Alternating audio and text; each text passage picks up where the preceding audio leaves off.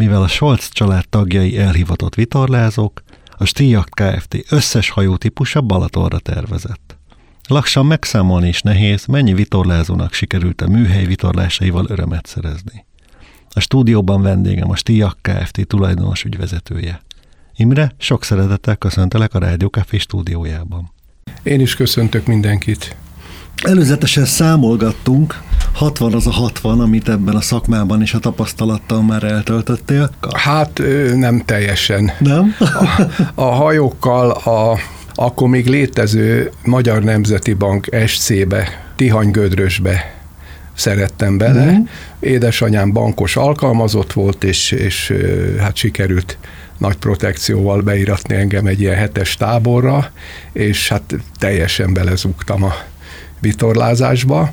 A lényeg az, hogy ez így valahogy egy darabig szunnyadt ez a dolog, végül is az első úgymond hajóhoz, vagy úgymond, hogy fához való közelítésem az akkor még létező politechnika 5 plusz 1, ma el se lehet képzelni, hogy ugye 5 nap iskola, még plusz egy nap politechnika, uh-huh. de az nekem nagyon bejött, nagyon szerettem, és a lényeg az, hogy a Faipari Egyetemre beadtam a jelentkezésem, és kérdezte ott a politechnika mester, hogy hogy ha nem vesznek föl, akkor mit fogsz csinálni. És hát mondom, eljövök hozzátok melózni. Azt mondja, Solc, te olyan ügyes srác vagy, ne akarj már egész életedbe széklábat faragni, mi nem mész el hajóépítőnek? Mondom, tessék? És ez alapvetően meghatározta a további életemet. ez hihetetlen. Úgyhogy így, így lettem hajóépítő, uh-huh.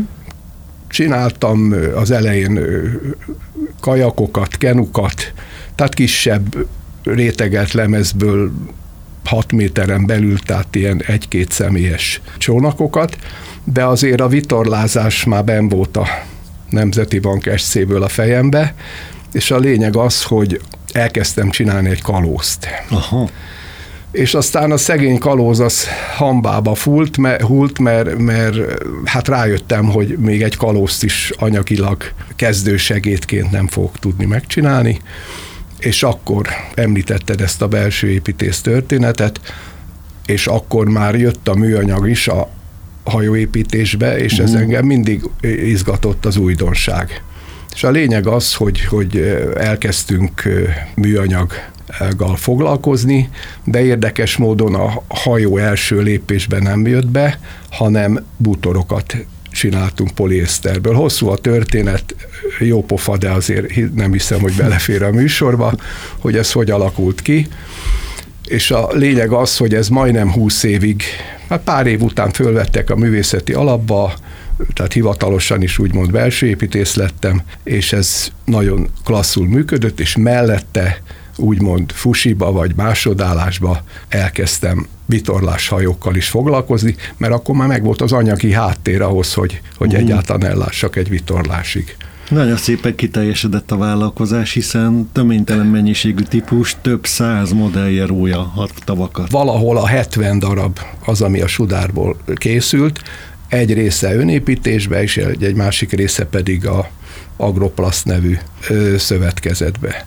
És összességében a Sudár regattából készült 173 és akkor kezdett egy picit csökkenni a, az érdeklődés, és akkor hát megcsináltuk a, az első olyan ö, hajónkat, amiben a formatervezés is már belejátszott, ez volt a Solc 22-es és tulajdonképpen az utóbbi évekig ez elég szépen egzisztált, összességében 140 darab készült belőle. Gratulálok. Na most azért hozzáteszem, hogy a, ugye ez a kicsit félrecsúszott németországi kereskedés is azért hozott egy nagyjából egy 40, összességében egy 40 darabos eladást a sudáregattából, és a nagyságrendileg a 22-esből is ennyi került külföldre. Aztán utána ugye bejöttek azok a trendek, amiről talán érdemes lesz más megvilágításba is szótejteni, ugyanis a mi hajónk az vitorlázásra készült, az összes. Bármilyen hihetetlen, igen, igen, ezek a, vitorlázó hajók. Igen, a, a Sudár regatta, a Sudár sport, a 22-es mindegyik.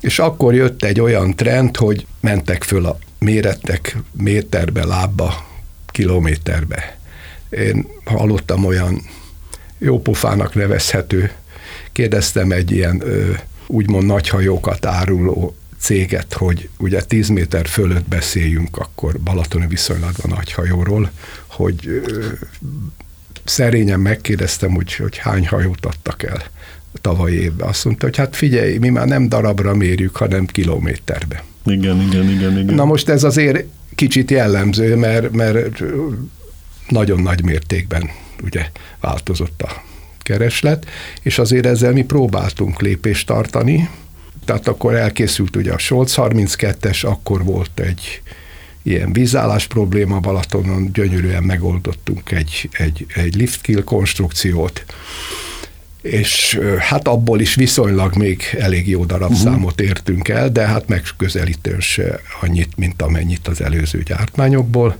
és akkor ugye az volt a vélemény, hogy nagyon klassz, nagyon szép hajó, de egy teljesen ilyen hajót kéne építeni, de belmagasság, még, szóval még egy kicsit toljuk el a, a nagyobb irány, és ez még kevésbé lett tulajdonképpen sikeres.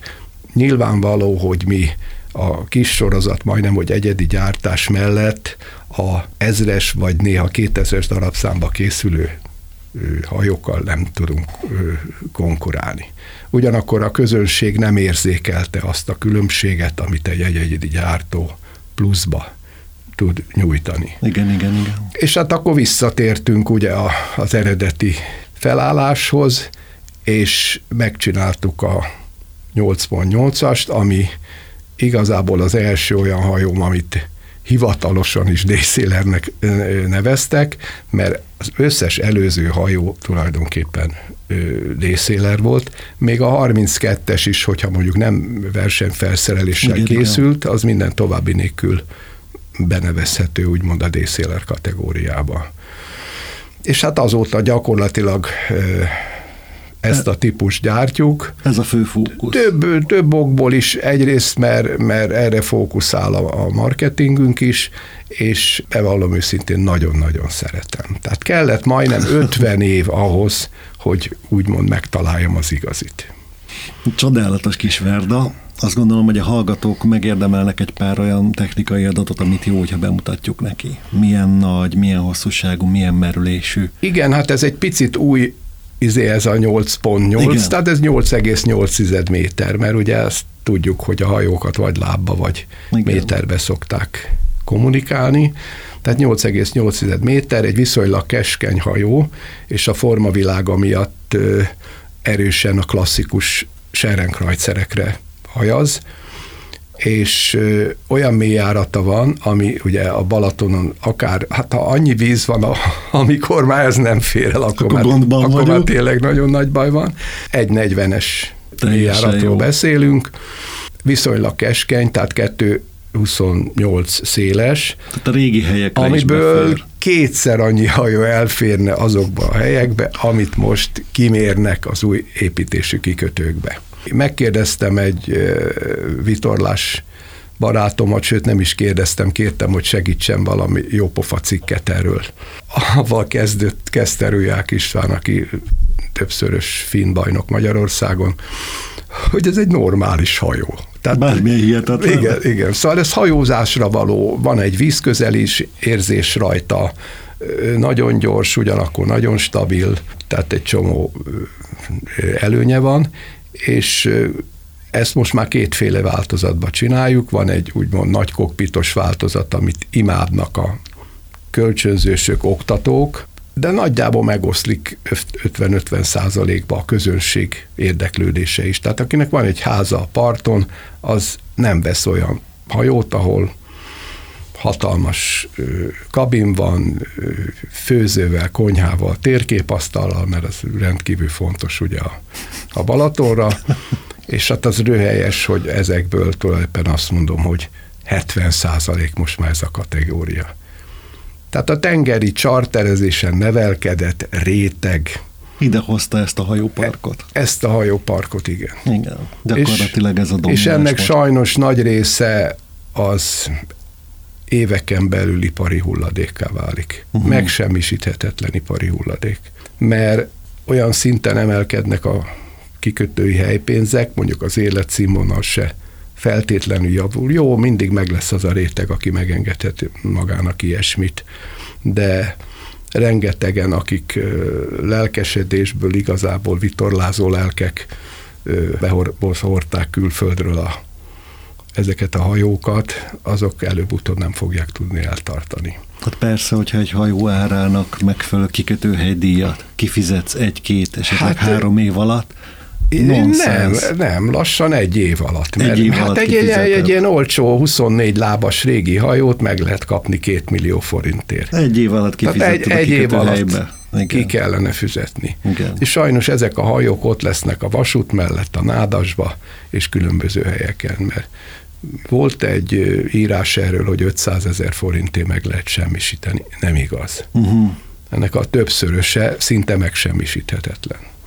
Értelmes dolgokat, tehát a fém dolgokat le lehet szerelni róla. Ha netán ólomból van a tőkesúlya, az egyre értékesebb. Hát így néz ki ez a dolog. A másik, amit kihangsúlyoznék, hogy a mai nagyhajós típusok, hát legtöbbje távol esik bármiféle forma tervezéstől. Tehát hát a németek, németek úgy hívják, hogy volumenboot. Igen. Jó nagy legyen. Elférjen benne, széles. sok szoba, nagy konyha, így nagy zuhanyzó, van, nagy WC. Na most uh, tulajdonképpen uh, nálunk ugye két csoportra tudjuk osztani a hajókat, mert vannak formatervezett hajóink, amik uh, tulajdonképpen hát minden szempontot figyelembe vesznek a nautikai tervezésbe is, de van egy speciális úgynevezett organikus dizájn, amit uh-huh. ezek a hajók követnek. Egyrészt, másrészt ugye a, a 8.8-as az meg egy klasszik Igen. forma, tehát magyarul nem tud elavulni. Tehát 30 vagy 40 vagy 50 éves formailag Értékálló befektetés. Egy hajó el tud a, uh, avulni erkölcsileg, meg, meg anyagilag, Igen. hogy úgy mondjam. Na most ez igazából egyik szempontból se avul el egy 88-as. Elárultad az előbb magadat, hogy ez nagy kedvenced neked ez a díszéler. Miért? Miért szeretette magad? Aztán megkérdezem, hogy hát a naív, naív választ fogok adni erre kérlek szépen az első hajós újság, ami a kezembe került, az az angol Yachting World volt. És ott azért sokkal konzervatívabbak a formák, amit Igen. használnak. És én, én valahogy azokba szerettem vele. Igazából ezeket a balatoni serenkrajcereket, most lehet, hogy egy páron megsértődnek, de egy kicsit a Daxli kutyára emlékeztet. Szóval nem, nincsenek szép arányai. Értem. Én például egy autóban is mindig azt nézem, hogy, hogy az arányai szépek legyenek. Uh-huh. És szerintem a, a 8.8-as baromira eltaláltuk, úgyhogy Úgyhogy ez, ez, ez egy klassz dolog. Kik a célcsoportja, kik vásárolják a díszélert? Nagy részt igazi hajósok, akiknek már volt előzőleg hajós előéletük. Uh-huh. Hát sajnos azt kell mondjam, hogy, hogy azért ezek drága hajók és főleg, hogy rettentő divat lett ugye a tikfa, illetve hát lassan ez, ez sajnos a múlté. Igaz, hogy mi rendelkezünk most jelenleg kb. 20 ilyen hajóra való tikfával, amit még tavaly szereztünk be, mert ugye idén már hivatalosan az Unióban nem engedélyezett a tikfának a beszerzése. Uh-huh. Tehát kiváltják ezt is a helyettesítő kompozitort. Igen, na most a helyettesítő dolgok azt hiszem, hogy egyre jobbak lesznek. Nagyon ügyesen megmagyarázzak a kinti cégek, hogy ez miért szép, miért jó. Szerintem öt év múlva úgy néz ki, mint a szalonnabőr. De egy nap alatt föl lehet rakni. Értem. Nekem a legügyesebb asztalosom másfél hónapig dolgozik, még ez az intarzia-szerű fa fedélzet meg van építve. Uh-huh. Tehát van egy óriási különbség. Tehát az egyik az egy sorozat dolog, a másik egy kézműves dolog.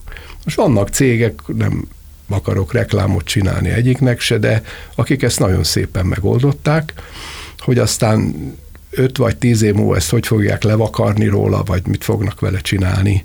Mert ugye a közhiedelemmel ellentétben ez a műanyag, ez tartósabb, mint a tikfa. Egy jól ápolt tikfa, az szinte azt mondom, hogy a hajóval azonos életkor tud megélni. Most én ezt úgy határolnám be, hogy azért 30 év körül az egy tisztességes dolog, hogyha elél egy hajó.